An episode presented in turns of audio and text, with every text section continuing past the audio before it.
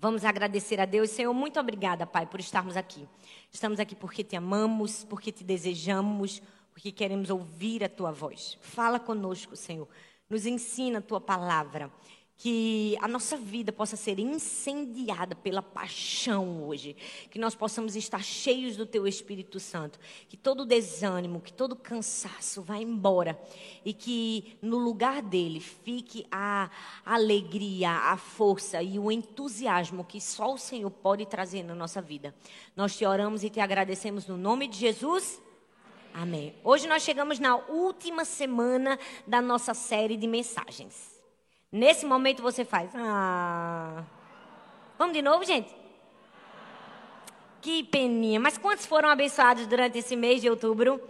Nós estudamos na primeira semana sobre o estilo da visão. Depois estudamos sobre o estilo do padrão, na segunda semana. Na terceira semana, o estilo da doação. E nessa última semana, que se inicia hoje e quarta-feira, nós vamos falar sobre o estilo da paixão.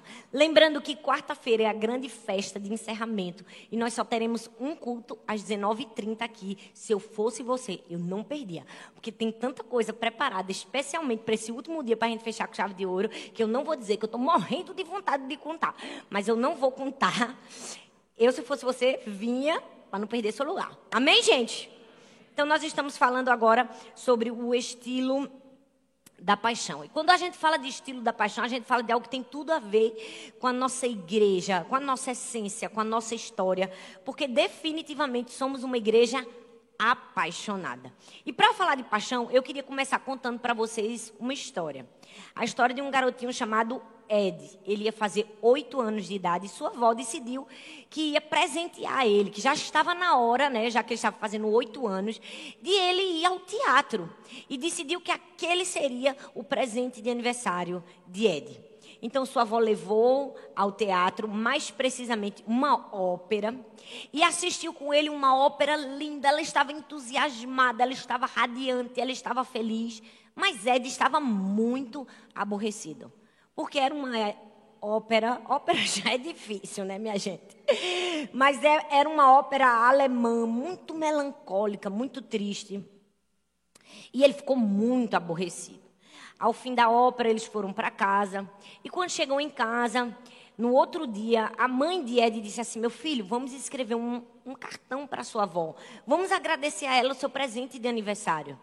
E aí Ed começou a escrever o cartão, né, agradecendo a avó com muita educação e disse: "Vovó, muito obrigada pelo meu presente de aniversário. Era tudo o que eu queria, mas nem tanto." Pode até parecer ou soar um pouco engraçada a sinceridade daquela criança. Mas na verdade é muito ruim a gente fazer uma coisa que a gente não gosta, não é? É muito ruim a gente ser forçado a fazer algo que não está no nosso coração. É por isso que a paixão é algo tão importante na nossa vida. Porque a paixão é isso. A paixão é aquilo que transforma a nossa lista de obrigações em lista de desejos. A paixão é aquele que esquenta nosso coração, nossa alma de uma maneira tal que não se, não se passa somente de uma obrigação, mas se passa de um prazer. É aquilo que nos ajuda a continuar. É quando todo mundo desiste, a gente consegue ir até o fim. É a paixão que empurra a gente. É ou não é, gente? Porque tem momentos na nossa vida que a gente não quer fazer determinadas coisas. Tem? Tem não, gente? Na verdade, vocês não. Só na minha, minha gente. Tem não, minha gente? Tem! E a paixão é essa mola propulsora. Na vida de qualquer ser humano é imprescindível nós termos paixão. Muito mais do que talento, muito mais do que aptidões, muito mais do que conhecimento. Porque se você parar para pensar, uma pessoa pode ter o talento do mundo todinho, pode ser inteligente, pode ter conhecimento. Se ela não tem paixão, ela não tem o mesmo desempenho de uma pessoa que tem paixão. É melhor você ter paixão, é melhor você estar tá com seu coração fervendo do que simplesmente você ter algo metódico e prático que não te leva a continuar. Se você parar para perceber, as pessoas que chegaram em lugares que outros não chegariam, não é propriamente dito um conhecimento ou um talento, mas é paixão, vontade, é aquilo que nos estimula a ir à frente, a fazer mais. Porque a gente vai ter muitas oportunidades durante a nossa vida, e, e é fato. Mas uma oportunidade, ela só é bem utilizada, só nos leva ao destino final, ao potencial final na nossa vida, quando nós temos paixão. Aí você pode dizer, é, pastora, mas eu não tenho muita paixão, não, mas eu tenho conhecimento, né? Eu tenho conhecimento. Deixa eu te dizer algo. Infelizmente, muitas pessoas se agarram no conhecimento e não conseguem concluir a vida da maneira que deveriam. Por quê? Porque só o conhecimento não nos leva a lugar nenhum. Se você for estudar a história dos presidentes norte-americanos, os piores, os piores eram os mais preparados, os mais inteligentes, os mais intelectuais. E na lista dos melhores, nós encontramos pessoas que tinham uma educação básica, como Abraão Lincoln, que não era o gênio da lâmpada, mas que foi um dos melhores presidentes norte-americanos. Por quê? Porque eles tinham paixão. Fala comigo, paixão. Porque parece que vocês estão sem paixão. Fala comigo, paixão. paixão. Mais uma vez, minha gente. Paixão. paixão. Não sei se você sabe, mas a palavra paixão vem do latim passion, que significa inacreditavelmente. Olha bem para mim. Sofrimento, ato de suportar. Pate, que significa sofrer, aguentar. Ou seja, o significado de paixão é a sua capacidade de sofrer, de aguentar e de continuar. É por isso que paixão é algo tão intrínseco. A vida de Jesus é o ensinamento de Jesus e é aquilo que ele quer que seja o nosso estilo de vida. Porque a paixão de Jesus por mim e por você foi tão grande, foi tão absurda, que levou ele a concluir o que ele precisava fazer, ou seja, sofrer. Ou seja, dar a sua própria vida. É por isso que todo mundo, todo ser humano precisa de paixão na vida. Não tem gente que parece que é meio apático. Não é? A gente olha para pessoas, misericórdia. Tem gente que passa preguiça só da gente olhar para a cara dela. Não é? Oh, é triste, gente. Oh, uma pessoa sem paixão, ela contagia. Do mesmo jeito que uma, uma pessoa com paixão contagia, uma sem paixão contagia. Eu vou dizer a vocês, eu nunca gostei de fazer exercício físico. Eu confesso. Paulo Vitor está aqui? Que é o personal aqui da igreja. Tá não, glória a Deus que ele não veio nesse curso, nesse culto. Eu não gosto, eu faço porque é necessário. Mas eu me lembro que a primeira vez que eu comecei a fazer atividade física, eu comecei a fazer um pilates. E o meu professor de pilates, gente, minha irmã está aqui que não me deixa mentir, que fazia comigo. Eu nunca vi um, uma pessoa mais com sono e preguiça do que ele. Eu chegava na sala para fazer atividade física. Só de olhar para ele eu já desanimava. Eu já dizia, ai meu Deus, estou com preguiça, estou mal. Eu podia estar estimulado o que fosse, mas quando eu chegasse junto dele, aí ele passava a aula todinha assim, ó. Bocejando. Eu disse, rapaz, eu tenho que sair dessa aula, porque eu estou me matando. Eu já sou uma pessoa, né, com pouca paixão para atividade física. Eu chego aqui tenho uma pessoa apática. Na vida a gente precisa de paixão. E hoje nós vamos falar sobre paixão em três aspectos. O primeiro deles é que quem tem paixão tem brilho nos olhos. Fala comigo, brilho nos olhos. Fala comigo, eu passei um colírio hoje. Eu tenho brilho nos olhos. A, Bíblia diz em Filipenses capítulo 3, versículo 8, diz assim: Mais do que isso, considero tudo como perda, comparada à suprema grandeza do conhecimento de Cristo Jesus, meu Senhor, por cuja causa perdi todas as coisas. Eu as considero como esterco para poder ganhar a Cristo. Não sei se você sabe, mas a neurociência considera paixão com estado temporário de demência. É isso mesmo. É um estado temporário de demência. E aí você vai dizer, pastora, não está errado um negócio desse, não. Tá, não. Eu vou dar o exemplo e você vai entender bem direitinho. Quando você fica apaixonado, você fica o quê? Não vou repetir a palavra. Mas é fato. Você fica ou não fica? Você fica levemente demente. Fica ou não fica? Você liga para a pessoa. Você passa duas horas falando com ela. Quando não tem mais nem o que você dizer, desliga. Não, desliga tu. Não, vai, desliga tu. Não, eu falei primeiro. Ah, gente, a pessoa tem que estar demente para fazer um negócio desse. Tem ou não tem? E o que é isso? Isso é a paixão. Por isso que a neurociência diz que quem está com paixão ou apaixonado tem um leve estado ou um estado momentâneo de demência. Ou seja, quem está apaixonado é como se estivesse no mundo da lua. Você vê como uma pessoa apaixonada ela tem um brilho nos olhos? Tem ou não tem, minha gente? Parece que ela pisa em nuvens. É ou não é, gente? Agora, se essa paixão é por Deus e pelas coisas de Deus e pelo reino de Deus, contagia ou não contagia? Uma pessoa apaixonada, ela se destaca onde ela chega. Uma pessoa apaixonada, ela contagia. Uma pessoa que ama Jesus de verdade, é impossível ela não demonstrar o seu amor. Tem pessoas que não precisam pregar, tem pessoas que não precisam de um esboço, de um sermão. Tem pessoas que, se você der o microfone e só deixar ela falar o quanto ela ama Jesus, pronto, a vida dela já pregou. Por quê? Porque a paixão por Jesus, a paixão pelas coisas de Deus se destaca, se evidencia. É impossível esconder uma apaixonada. Não é? Para e pensa. Quando uma pessoa está apaixonada, é mesmo que tem um letreiro na testa dela. Não é? Não consegue disfarçar, ela fica querendo olhar. Não é? E o pior, quando disfarça, é pior. Aí que aparece. Eu estou falando alguma mentira, gente? Ou vocês nunca se apaixonaram? Com certeza, nesse momento, tem algumas pessoas dizendo: Eu creio, é revelação. Deus, quem é, Senhor? Mostra. Não é? Porque esse é um retrato da paixão.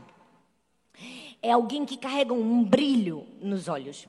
Mas esse texto que nós lemos de Filipenses capítulo 3, versículo 8, é uma das maiores provas de amor do apóstolo Paulo. Por quê, gente? Porque aqui ele está abrindo mão de tudo que para ele antes era uma paixão. Todo mundo conhece a vida do apóstolo Paulo. Sabe que o apóstolo Paulo era um homem inteligentíssimo, preparadíssimo, estudioso de outras culturas, estudioso de filosofias e de correntes filosóficas da sua época. Todo mundo sabe que Paulo era poliglota, inteligentíssimo, preparadíssimo, retórico. Ele tinha muitos títulos, ele tinha muito conhecimento. E um dado momento da vida ele diz assim: Mas eu considero tudo isso como perda, comparado à grandeza do conhecimento de Cristo, o meu Senhor. Que lindo! Isso é um momento em que Paulo se esvazia do que para ele antes era uma paixão e diz: A minha paixão por Jesus é muito maior. E eu preciso te dizer que isso não é uma coisa muito simples de se fazer. Porque é fato que a nossa sociedade, ela supervaloriza o conhecimento. Quer ver? A gente dá muito valor para uma pessoa que tem muito conhecimento e às vezes pouco valor para uma pessoa iletrada. Por que, que, as pessoas às vezes querem tanto estudar, querem tantos títulos? Porque se é supervalorizado uma pessoa preparada, em detrimento de uma pessoa que não é preparada. Mas nós precisamos ter em mente e na nossa cabeça que mais importante do que qualquer preparo humano é ter paixão por Jesus. Paulo disse assim: Olha, eu considero todos os cursos que eu fiz aos pés de Gamaliel. Eu considero todas as línguas que eu estudei. Eu considero tudo que eu sei nada, perda, lixo, se comparado àquilo que eu ganhei ao conhecer Cristo Jesus. O que é isso? Isso é paixão. A Bíblia não diz, mas eu gosto de imaginar. E vocês sabem que eu gosto de imaginar a Bíblia. E ninguém é obrigado a não imaginar. Se você não gosta de imaginar, me deixa imaginar. Quando você escuta esse texto, com certeza, se você imaginar Paulo falando, você olha para ele, você vê um brilho nos olhos? Vê! Você vai ver um cara apaixonado. É como se ele dissesse assim: Eu tenho tudo, mas eu deixo tudo. Eu abro mão de tudo. Eu considero tudo que eu batalhei para conquistar nada, porque eu estou apaixonado por Cristo Jesus. É como se ele dissesse assim: Eu tenho paixão, eu tenho brilho nos olhos. E a gente não pode nunca perder a paixão. Em vários momentos da nossa vida, nós seremos tentados a perder a paixão. Uma vez eu vi uma história de Lisa Bevere, que é uma, uma escritora que eu gosto muito, e ela conta que ela teve vários problemas com a editora, que ela estava escrevendo um livro, porque para quem não sabe, quando você escreve um livro, você tem um editor, tem aquela pessoa que te ajuda, e aquele editor estava querendo supor que ela tivesse um tipo de escrita que não era aquela que ela tinha no seu coração, nem algumas palavras que era aquilo que ela queria colocar. Ela estava tendo muitos problemas, muitos problemas. E ela conta que em um desses momentos, ela estava no telefone, ela já estava exausta, ela já estava cansada, né? ela já estava muito chateada. Quando ela desligou, ela falou, falou, falou, falou, se impôs. E quando ela desligou o telefone, disse que o marido dela, John Bevere, que é outro autor espetacular, até um pouco melhor que ela, né? Mas tudo bem, que ela não me escute, Deus, em nome de Jesus. Vamos cortar isso aqui da internet. Corta, por favor, em nome de Jesus. Os dois são bons. Diz que ele disse assim: agora você se mostrou uma pessoa inabalável. E ela disse que aquela palavra foi muito forte para ela, inabalável. O que é que nos faz não perder a paixão? Sermos inabaláveis. Sabe por quê? Porque o cansaço é algo que pode querer roubar a nossa paixão. Quando nós estamos cansados, não é? fatalmente a gente vai se sentir menos apaixonado, menos motivado. É por isso que nós precisamos ser inabalável. E o que é ser inabalável? É ser super-homem, super-mulher e encontrar a força dentro de si? Não! É entender que Deus, em toda a sua grandeza, tem a força que nós precisamos. Porque tudo que a gente não tem, Deus tem. Tudo que a gente não é, Deus é. Então tudo que falta em você tem de sobra em Deus. Quando faltar, chega para Ele e diz: Senhor, me enche, me dá força, ânimo, ousadia, autoridade, intrepidez, é, paixão. Faltou, cansou, descansa e busca nele para você ser uma pessoa inabalável. E aí o próprio Senhor vai te capacitar a ser inabalável. Andar uma milha, duas milhas, três milhas, né? Porque chega um determinado percurso que a gente quer desanimar. Mas nós precisamos ter paixão para ir até o fim. Samuel Johnson disse assim: uma estrutura de diamante, uma alma de fogo, nenhum perigo assusta, nenhum trabalho cansa. Ou seja, assim como um diamante, uma alma de fogo, ou uma pessoa apaixonada, ela é inabalável. Ou seja, ela permanece, ela não se cansa, ela não se assusta. É por isso que é tão importante, paixão na nossa vida. Presta bastante atenção. Se você não entender nada do que eu estou falando, ou se você esquecer tudo, uma coisa eu quero que você lembre na sua cabecinha. Mais importante do que todo o conhecimento que você pode adquirir, tudo que você pode fazer, é ser uma pessoa apaixonada. Porque eu vou te dizer uma coisa. Se eu olhar para minha turma de faculdade, e ver todos os colegas que estudaram comigo, os maiores gênios e os maiores CDFs não necessariamente são os mais bem-sucedidos, não. Oh, pastora, na lógica era para ser assim? Era, não é? Não era para ser os brilhantes, os que só tiravam 10, os que falavam bem. Não eram para ser os mais bem-sucedidos? Mas a paixão é um elemento fundamental na vida do ser humano.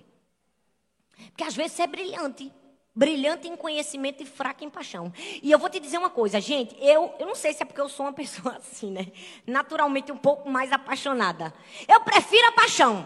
Eu prefiro uma pessoa que vai errar comigo, mas vai dizer, vamos, vamos de novo, do que aquela pessoa que errei uma vez, agora eu vou voltar para 30 enciclopédias e, né, ver o que Deus espera de mim depois disso, que eu tiver um curso aqui técnico para voltar a fazer. Que às vezes tem gente que perde o time da vida. Por quê? Porque não tem paixão. Eu vi uma história do pastor John Maxwell. Ele é um dos maiores escritores americanos sobre liderança. Inclusive, ele tem um livro chamado Talento Não É Tudo. Que é incrível, que fala sobre isso também. E ele conta que ele foi ser um pastor de uma igrejinha, uma cidadezinha bem afastada nos Estados Unidos né, estava começando o seu ministério. E quando ele chegou naquela cidadezinha, não tinha nada, gente, nada que atraísse. Uma igreja com mais de meio século, uma igreja antiga, com bem pouquinha gente. O primeiro culto que ele foi tinha três pessoas, e duas era ele e a mulher. Só tinha mais um. Que situação, hein? E disse que ele não desistiu, porque ele tinha paixão. Fala comigo, paixão. Ele tinha paixão, ele não desistiu. E cada culto ele continuou e falava com mais paixão, e com mais amor, e com mais entusiasmo. E trazia, e vamos trazer mais gente. Até que a igreja começou a encher. Até que os cultos começaram a ter gente, mais gente, cada vez mais gente. E ele foi empolgando e foi estimulando as pessoas. E lançou um grande desafio para a igreja, que para aquela cidadezinha era algo assim, fora da curva. No primeiro domingo de outubro, a igreja ter 300 pessoas. Uau! Você pode dizer uau? Eu sei que eles trabalharam. E todo mundo trabalhou. E a paixão do pastor John Maxwell contagiou. E vamos trabalhar e vamos trazer gente no dia, no primeiro domingo de outubro. Quando o pastor estava lá em cima, um irmão que estava contando, porque desde aquela época tinha gente contando. Que aqui também tem gente contando disse assim: Meu Deus, a gente tem 299 pessoas no culto. A igreja foi ao delírio, todo mundo, aleluia. Glória a Deus, era um feito que nunca tinha se conseguido na história. Aquela alegria. Todo mundo pensando que o pastor ia festejar igual a eles. O pastor disse assim: Glória a Deus. Mas a gente deu uma meta que era 300. A gente só vai sair daqui com 300. Fica todo mundo aí, canta mais algumas músicas, que eu vou buscar mais uma pessoa. Se eu disse 300, era 300. Conta a história que ele saiu e o que tinha na frente da igreja assim era um posto de gasolina. Aí estava o dono do posto de gasolina e o frentista sentado. O pastor chegou apaixonado, entusiasmado e disse: Gente, é o seguinte. Eu lancei um desafio para a minha igreja, eu sou o pastor da igreja aí da frente. E eu lancei um desafio de aqui no culto nós temos 300 pessoas. Só que tem 299. Eu preciso de uma pessoa. Quem vai ser o herói? Disse que o dono do posto olhou para ele e disse: Vamos eu e ele. E aqueles dois homens entraram com 301 pessoas. A igreja foi dele. Imagina a festa. O que é que fez o frentista e o dono do posto entrar? Paixão. O que foi que fez a igreja lotar e ter 300 pessoas? Paixão. É por isso que na nossa vida nós precisamos de paixão. Todas as outras coisas precisam ser pequenas ou consideradas menores quando a nossa paixão por Cristo é maior. Aquela paixão do pastor tornou um evento significativo num evento inesquecível. Com certeza ninguém esqueceu mais aquele dia. Por quê? Porque a paixão nos move. Muito parecido com o que a gente vive aqui na igreja do amor, né? Eu vou te dizer uma coisa, tem uma coisa que a gente tem é paixão. Porque eu vou te dizer, se fosse qualquer outro, tinha hora que era para desanimar, porque vocês estão com calor aqui, que o ar-condicionado deu uma coisinha, mas já está ajeitando. Vocês não viram nada quando a gente começou. Era uma igrejinha desse tamanho, telha, aquela telha de, de prateada, de amianto. Tinha uns ventilador teco-teco no teto. Aquele ventilador não fazia nada, ele puxava o calor da telha e trazia para a gente. Eu passei vários meses dizendo isso. Eu dizia, é melhor tirar o ventilador, mas ninguém acreditava em mim. Eu dizia, esse ventilador vai trazer um vento bom, ele traz o pior vento, ele traz o vento do fervor da telha. Eu digo a você que quando acabava o culto, que a gente ficava o dia todo na igreja, tinha uma salinha assim bem pequenininha, que era o gabinete, era o berçário, era o lugar onde botava os instrumentos da igreja, era tudo. Sem mentira nenhuma. Meu Deus do céu, era deste tamanho assim, ó, um cubículo. Aí às vezes a gente descansava um pouco para começar o evangelismo. Tinha um dia que eu pegava uma toalhinha, eu molhava e botava na minha cara. Porque o calor tão grande, tão grande, tão grande, que o mormaço queimava assim o rosto. A gente sabe que aqui é quente, é ou não é, minha gente?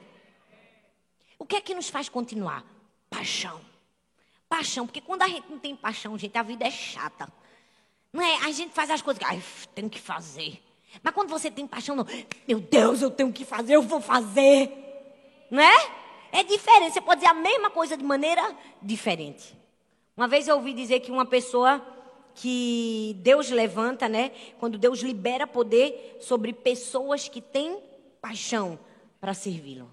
Tem que ter paixão, tem que ter algo fervendo dentro da gente. Eu brinco aqui atrás no, nas reuniões né, de pastores, eu digo, tem que ter sangue nos olhos. Tem que ter paixão por vida. Tem que estar tá fervendo aqui dentro. Não pode perder ninguém. Eu amei esses dias que a gente tem um grupo. Então, qualquer pessoa que fala, tem um grupo dos pastores e dos líderes de rede. Qualquer pessoa que fala, é, pede um aconselhamento ou está precisando de uma cela, a gente faz um print e manda no grupo. Ó, oh, fulano, tu que mora perto, vai disciclando, botando. Aí, essa semana, eu vi o pastor Geraldo postou um direct de uma pessoa que mandou para ele. Ah, eu queria tanto que tivesse uma célula aqui em Natal. Aí, ele mandou para um irmão que, que era da nossa igreja e se mudou para Natal, Givanildo, e disse aí, olha aí, Givanildo, a gente já tem uma alma, vamos começar? É assim, tem que ter paixão. Tem que ter vontade de fazer. Amém, minha gente? Quem é apaixonado aqui? Quem é apaixonado aqui? Tem que ferver aqui dentro. Porque o que ferve aqui dentro, coloca o cheiro do lado de fora. Você já viu um café, gente? Eu agora virei cafezeira. Se bem que eu não sabia fazer muito café, não. Rita está aqui, da nossa célula. Ela chegou lá em casa para jantar na minha casa. Aí, quando terminou, eu disse: Vamos tomar um café? Ela, Vamos. Aí, ela gosta de café. Aí, eu, Jesus, me ajuda. Não sei fazer o café. Eu... Aí, Rita já estava percebendo. Ela, pastora, a senhora quer que eu faça? Eu faça. Fiquei junto para aprender. Mas deixa eu te dizer: coisa boa é quando alguém está passando um cafezinho. Porque. Não é, gente? A gente sente o cheiro. Porque quando ferve, sobe o aroma. Quando você está fervendo, não tem como não destilar o aroma. E ferva de paixão por Jesus, porque as pessoas vão sentir ao seu redor. Ferva de paixão. Quem tem paixão tem brilho nos olhos. Apocalipse 3, versículo 15 e 16. Conheço as tuas obras. Sei que não é frio nem quente. Melhor seria que fosse frio ou quente. Assim, porque você é morno, nem frio nem quente. Estou a ponto de vomitá-lo da minha boca. É forte esse texto, é ou não é? Mas é porque Deus estava dizendo: Eu não gosto de nada que é morno. Eu não gosto de nada que é mais ou menos. Ou seja, bora, paixão. Seja quente, queime por mim. Porque tem gente que é assim, gente. Tem gente que a gente olha para a pessoa, a pessoa já morreu, só não foi enterrado. É ou não é, minha gente? Meu Deus, não tem um povo meio processado? Tem gente que olha assim, eita, tá com 60 dias de devocional atrasado. A gente não, não identifica uma pessoa assim, já morrendo? Já morrendo, minha gente? Paixão. Segundo lugar, eu tenho paixão. Eu volto ao primeiro amor. Apocalipse 2, do verso 1 ao 5, diz assim: O anjo da igreja em Éfeso escreva. Essas são as palavras daquele que tem as sete estrelas em sua mão direita e anda entre os sete candelabros de ouro. Conheço as tuas obras e o trabalho árduo e a sua perseverança. Sei que você não pode tolerar homens maus que, pois, aprovam o que dizem ser apóstolos, mas não são. E descobriu que eles são impostores. Você tem perseverado e suportado sofrimentos por causa do meu nome e não tem desfalecido. Contra você, porém, tenho isso. Você abandonou o primeiro amor. Lembre-se de onde caiu, arrependa-se e pratique as obras que praticava desde o princípio. Se não se arrepender, verei a você e tirarei o seu candelabro do lugar. Presta bastante atenção. Que texto é esse, pastora? Esse é um texto de advertência à igreja de Éfeso. Mas eu vou resumir o que esse versículo disse. Esse versículo destacou as qualidades daquela igreja. Ele disse que eles tinham boas obras, fala comigo, boas obras. Diz que eles trabalhavam arduamente, diz que eles perseveraram, diz que eles não toleravam a maldade, diz que eles colocavam à prova os falsos profetas e que eles, em sexto lugar, suportavam o sofrimento pelo nome de Jesus e não desfaleciam. Vamos falar a verdade. Que igreja! Não é? Todo mundo ia querer ser pastor de uma igreja dessa, gente. Eles tinham boas obras, trabalhavam arduamente, perseveravam, não toleravam maldade, colocavam à prova os falsos profetas, sofriam por amor a Cristo. Sinceramente, se tivesse que me convidar, eu quero quer ser pastor aqui numa igreja assim, eu ia dizer, quero. Quem não quer? Mas o texto diz que aquela igreja podia agradar a mim e a você. Mas a Deus não agradou completamente. Por quê? Porque faltava para eles o quê? Paixão. Eles tinham perdido o primeiro amor. Aí Deus diz: Tenho contra ti. Tenho contra ti. Porém, você abandonou o primeiro amor. A gente acha que é impossível ter uma igreja bem sucedida, né, de alta performance, e não ser uma igreja de primeiro amor. Porque eles eram uma igreja de alta performance, eles tinham tudo. Só tinham abandonado a paixão. Aí Deus dá um aviso: você abandonou. Então, o que é que você precisa? Se lembrar de onde caiu, se arrepender e praticar as obras do princípio, porque senão eu vou tirar o seu candelabro do seu lugar. Ou seja, o candelabro era o símbolo da presença do Espírito Santo. Quando as sete velas estavam acesas, significava o símbolo da presença do Espírito Santo. Deus estava dizendo assim: se você não voltar para o primeiro amor e não voltar para a paixão, eu apago o resto. Você perde a presença. Você perde a presença. Meu filho, você pode perder tudo nessa vida, menos a presença. Menos a presença do Espírito Santo. Por que que eles estavam perdendo o fogo? Por que, que eles estavam perdendo o primeiro amor? Por que eles estavam perdendo a paixão? Porque eles estavam no modo automático. No modo automático. Eles trabalhavam, eles serviam, eles faziam, eles aconteciam, mas eles estavam no modo Toma. Eles tinham perdido o fervor. E Deus estava dizendo assim: não adianta. Você pode fazer o que você quiser, mas dentro de você precisa ter paixão. E o que é voltar ao primeiro amor, pastora? É voltar a uma busca intensa de Deus. É paixão. Talvez você está aqui e pensou: meu Deus, pastora, eu perdi o primeiro amor. O que é que eu faço? Arrependimento. Olhar para o que você está fazendo. Se você está fazendo por hábito, se você está fazendo por medo, se você está fazendo por rotina, se você está fazendo por galardão. Porque a gente pode servir por vários motivos. A gente pode servir por medo, por fazer para Deus me amar, né? Para Deus não me castigar. A gente pode servir para aparecer. Pode ou não pode, minha gente? Pode ou não pode, minha gente? Pode. E qual foi a queixa de Deus? A maneira como eles estavam fazendo. A palavra grega é apiem, é traduzida como abandonar, que tem um significado muito abrangente. A concordância de Strong diz assim, que essa palavra significa enviar para outro lugar, mandar ir embora, partir de um marido que se divorcia da sua esposa, enviar, deixar, expelir, deixar ir, abandonar, não interferir, negligenciar, Deixar de lado uma dívida, desistir, não guardar mais, partir, deixar alguém a fim de ir para outro lugar, desertar sem razão, partir deixando algo para trás, deixar destituído. O que é que essas expressões refletem aqui? Que o que eles perderam não foi acidental, não foi sem querer, foi um ato voluntário. Voluntariamente eles se esqueceram de alimentar a paixão. Voluntariamente eles esqueceram. Nós precisamos ter muito cuidado, porque às vezes, voluntariamente, nós estamos trocando a nossa paixão por Jesus, por distrações. Lucas 10, 41 e 42 diz: Respondeu-lhe o Senhor, Marta, Marta, andas inquietas e te preocupas com muitas coisas. Entretanto, uma só coisa é necessário. Maria, pois, escolheu a boa parte e essa não lhe será tirada. Olha bem para esse texto. O texto diz: uma só coisa é necessário. Uma só coisa é necessário. Buscar com intensidade a presença de Deus. E agora, pastora? Eu estou trabalhando para Deus. Eu estou servindo, eu estou fazendo. Mas, sinceramente, estou cansado. Perdi a paixão, perdi o fogo, o entusiasmo do primeiro amor. O que é que eu faço? A Bíblia responde: lembra-te da onde você caiu. O que foi que fez você perder a paixão? Foi porque você parou de buscar a Deus? Foi porque você parou de ler a Bíblia? Foi porque você parou de orar? Ou foi porque você deu mais valor às suas amizades do que à vontade de Deus? Foi porque você gastou mais tempo com as redes sociais? Lembre-se, pois, de onde você caiu. Depois que eu me lembro, pastor, o que é que eu faço? Arrependa-te. Arrependa-te. E em terceiro lugar, volte às práticas das boas obras. Porque a gente pode, pode, com certeza, é possível servir sem amar. Tem muita gente que serve no seu trabalho só porque quer dinheiro. Mas é impossível você amar e não servir.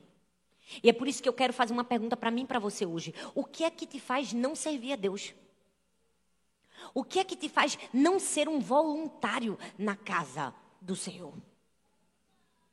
É impossível amar e não servir. É impossível. Você pode até servir sem amor, mas se você ama de verdade, você serve. Qual é o seu nível de amor? A gente revela o nível do nosso amor naquilo que nós fazemos. Não é aquilo que a gente fala apenas. Porque tem gente que diz, amo, mas não faz nada. Não. Você ama aquilo que você faz. Faz por você, faz pelos outros. É aí onde está o verdadeiro amor.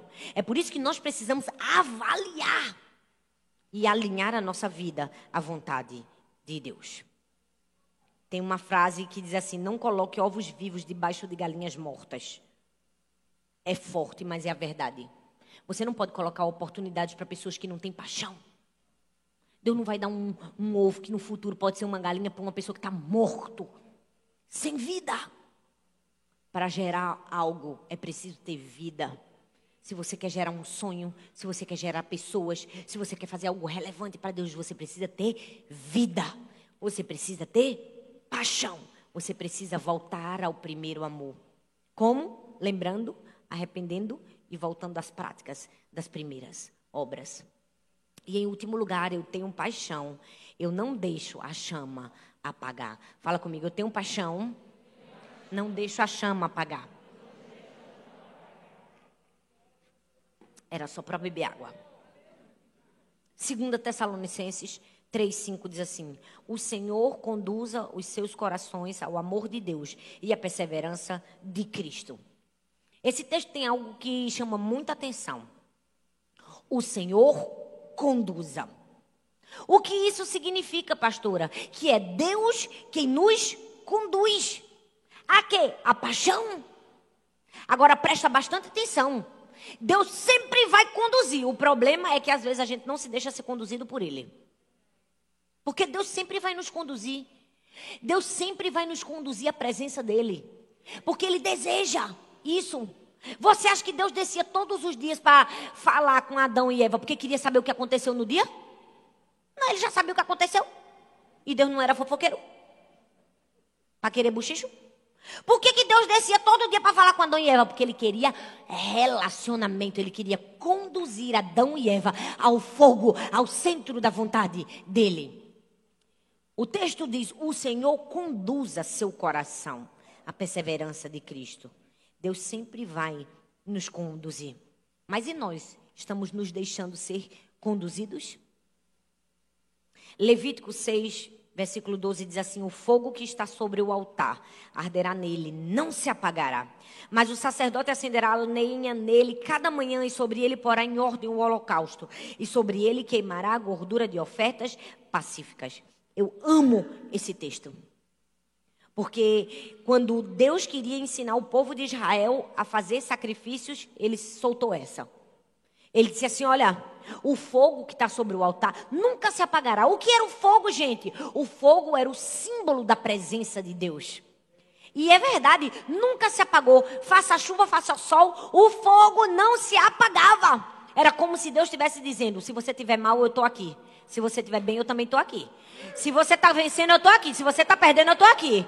A minha presença nunca vai te deixar. Você perdeu alguém que você ama, eu estou aqui. Você ganhou alguém, eu estou aqui. A minha presença nunca vai te abandonar agora. Se você quiser manter viva a chama da presença de Deus, tem algo para você. O sacerdote, ou seja, você, leve a lenha toda manhã. O que é isso? É o meu compromisso. É a minha parte. Ei, o fogo não se apaga. A presença nunca vai nos abandonar. Agora, eu tenho amor e paixão suficiente para levar lenha toda manhã? Para colocar no altar, para queimar? É como se Deus estivesse dizendo: minha parte eu estou fazendo, cadê a tua? Cadê a cooperação? O que você vai fazer? Colocar a lenha no altar todas as manhãs é a nossa cooperação para o fogo não se apagar. Ai, pastor, eu estou tão fria, pastor, na minha vida espiritual. Não tem gente lá assim? Eu estou numa frieza, misericórdia, uma prova, pastor, eu não tenho ânimo para nada nessa vida. Não é? Não tenho ânimo para vir para a igreja, eu estou cansado. Bota a mão aqui na minha cabeça. Não, não vou botar porque não é demônio, não sai. É preguiça mesmo. É falta de pegar a lenha e colocar no altar todas as manhãs. Quer ficar animado, meu filho? Pega a lenha e bota no altar. Ah, eu estou cansado. Pega a lenha e bota no altar. Ah, mas fulano falou mal de mim. Pega a lenha e bota no altar. Ah, mas a igreja é preta. Pega a lenha e bota no altar. Ah, mas não foi minha cantora preferida. Pega a lenha e bota no altar. Ah, mas não foi o pastor que eu queria que pegasse. Pega a lenha e bota no altar. Porque hoje eu estou pegando a lenha e botando no altar. Só Deus e eu que sei como eu estou cansada aqui. Foi uma semana intensa. Dormi muito pouco essa noite. Me acordei bem cedo da manhã para meditar, para chegar aqui. Eu disse, olha Jesus, aqui está só o pozinho. Mas eu pego a lenha e boto no altar. E eu digo, ó oh, Jesus, me dê paixão, porque eu vou falar de paixão. Eu falo assim, oh, gente, vamos ser apaixonados, não vai colar. Pegue a lenha e coloque no altar. É por isso que a gente bate tanto nessa tecla do devocional. Tem livro, tem devocional. A gente faz tudo a seu dispor. E tem gente que nem isso faz. A pessoa é da igreja. Não, não pega nenhum devocional para ler. Meu filho, é difícil assim, né? A gente prega, a gente fala, a gente ensina, escreve livro. Tem a sua parte. Tem ou não tem? Não deixe a chama se apagar. E por que às vezes a gente deixa a chama apagar? Porque a gente faz da visão algo sem valor. Por que, que Deus começa com não dirás o nome do teu Deus em vão? Nos mandamentos. Porque Ele não quer que a gente trate como trivial aquilo que é fundamental na nossa vida. Não trate Deus e as coisas de Deus como algo comum. Quando Deus diz assim, ó, não diga o nome do teu Deus em vão. É porque a presença de Deus é muito importante. Essa semana minha filha corrigiu a babá. Eu achei tanta graça. Porque a gente tava sentado no chão, todo mundo brincando. Era algum brinquedo. Tava eu, Sara, Laura, Helena e Larissa, a menina que me ajuda. E a gente tava brincando. De repente, Helena tava andando e quase que a Helena cai. Aí Larissa fez, ai meu Jesus! Sara olhou para Laura e disse, é, Sara olhou para Larissa e disse, Larissa, não chame o nome de Deus em vão. Eu achei tanta graça. Mas a gente não pode perder essa essência no nosso coração. Ei, Deus é uma coisa muito poderosa, Larissa, para você, por causa de uma quedinha falar. A gente não pode tratar como trivial aquilo que é fundamental. Sabe por quê? Porque se a gente for dominado pela rotina, se a gente depender de motivações externas para se manter animado, ou se a gente se contaminar com o mundo, a gente vai esfriar. E daqui a pouco a gente vai estar sofrendo uma hipotermia a gente vai estar congelado. E uma hora vem a morte espiritual. Mantenha a chama acesa. Você pode ficar em pé no seu lugar? Mantenha a chama acesa. Mantenha a chama acesa. Eu vi uma vez a história que Sócrates, né, um grande estudioso, grande sábio, um rapaz chegou junto dele e disse assim: Sócrates, eu vim aqui porque eu quero tirar de você conhecimento. Com aquele irônico de desdém. E Sócrates, vendo que não havia uma motivação verdadeira no coração daquele jovem, disse: Pois bem, levou ele para o mar. E quando a água estava bem aqui no quadril dele, disse assim: O que é que você quer de mim? Ele disse: Conhecimento. Aí Sócrates pegou ele pelos ombros, mergulhou ele no mar e disse: O que é que você quer de mim? Aí ele, conhecimento.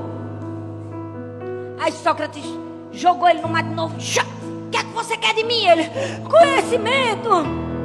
Sócrates pegou ele no mar e jogou de novo e segurou. E quando levantou, disse: O que é que você quer de mim? Ele, Eu quero ar, eu quero ar, eu quero ar. Ele disse: No dia que você tiver vontade de conhecimento e fome por conhecimento, do jeito que você pediu ar, você ganhará conhecimento. Às vezes a gente está assim com Deus. Deus, eu quero o Senhor, mas a gente está com água por aqui, ó. Deus, eu quero o Senhor. Deus, eu quero o Senhor. Deus, eu quero o Senhor. Mas quando a sua vontade por Deus for de um desespero tão grande, dizer, se eu não tiver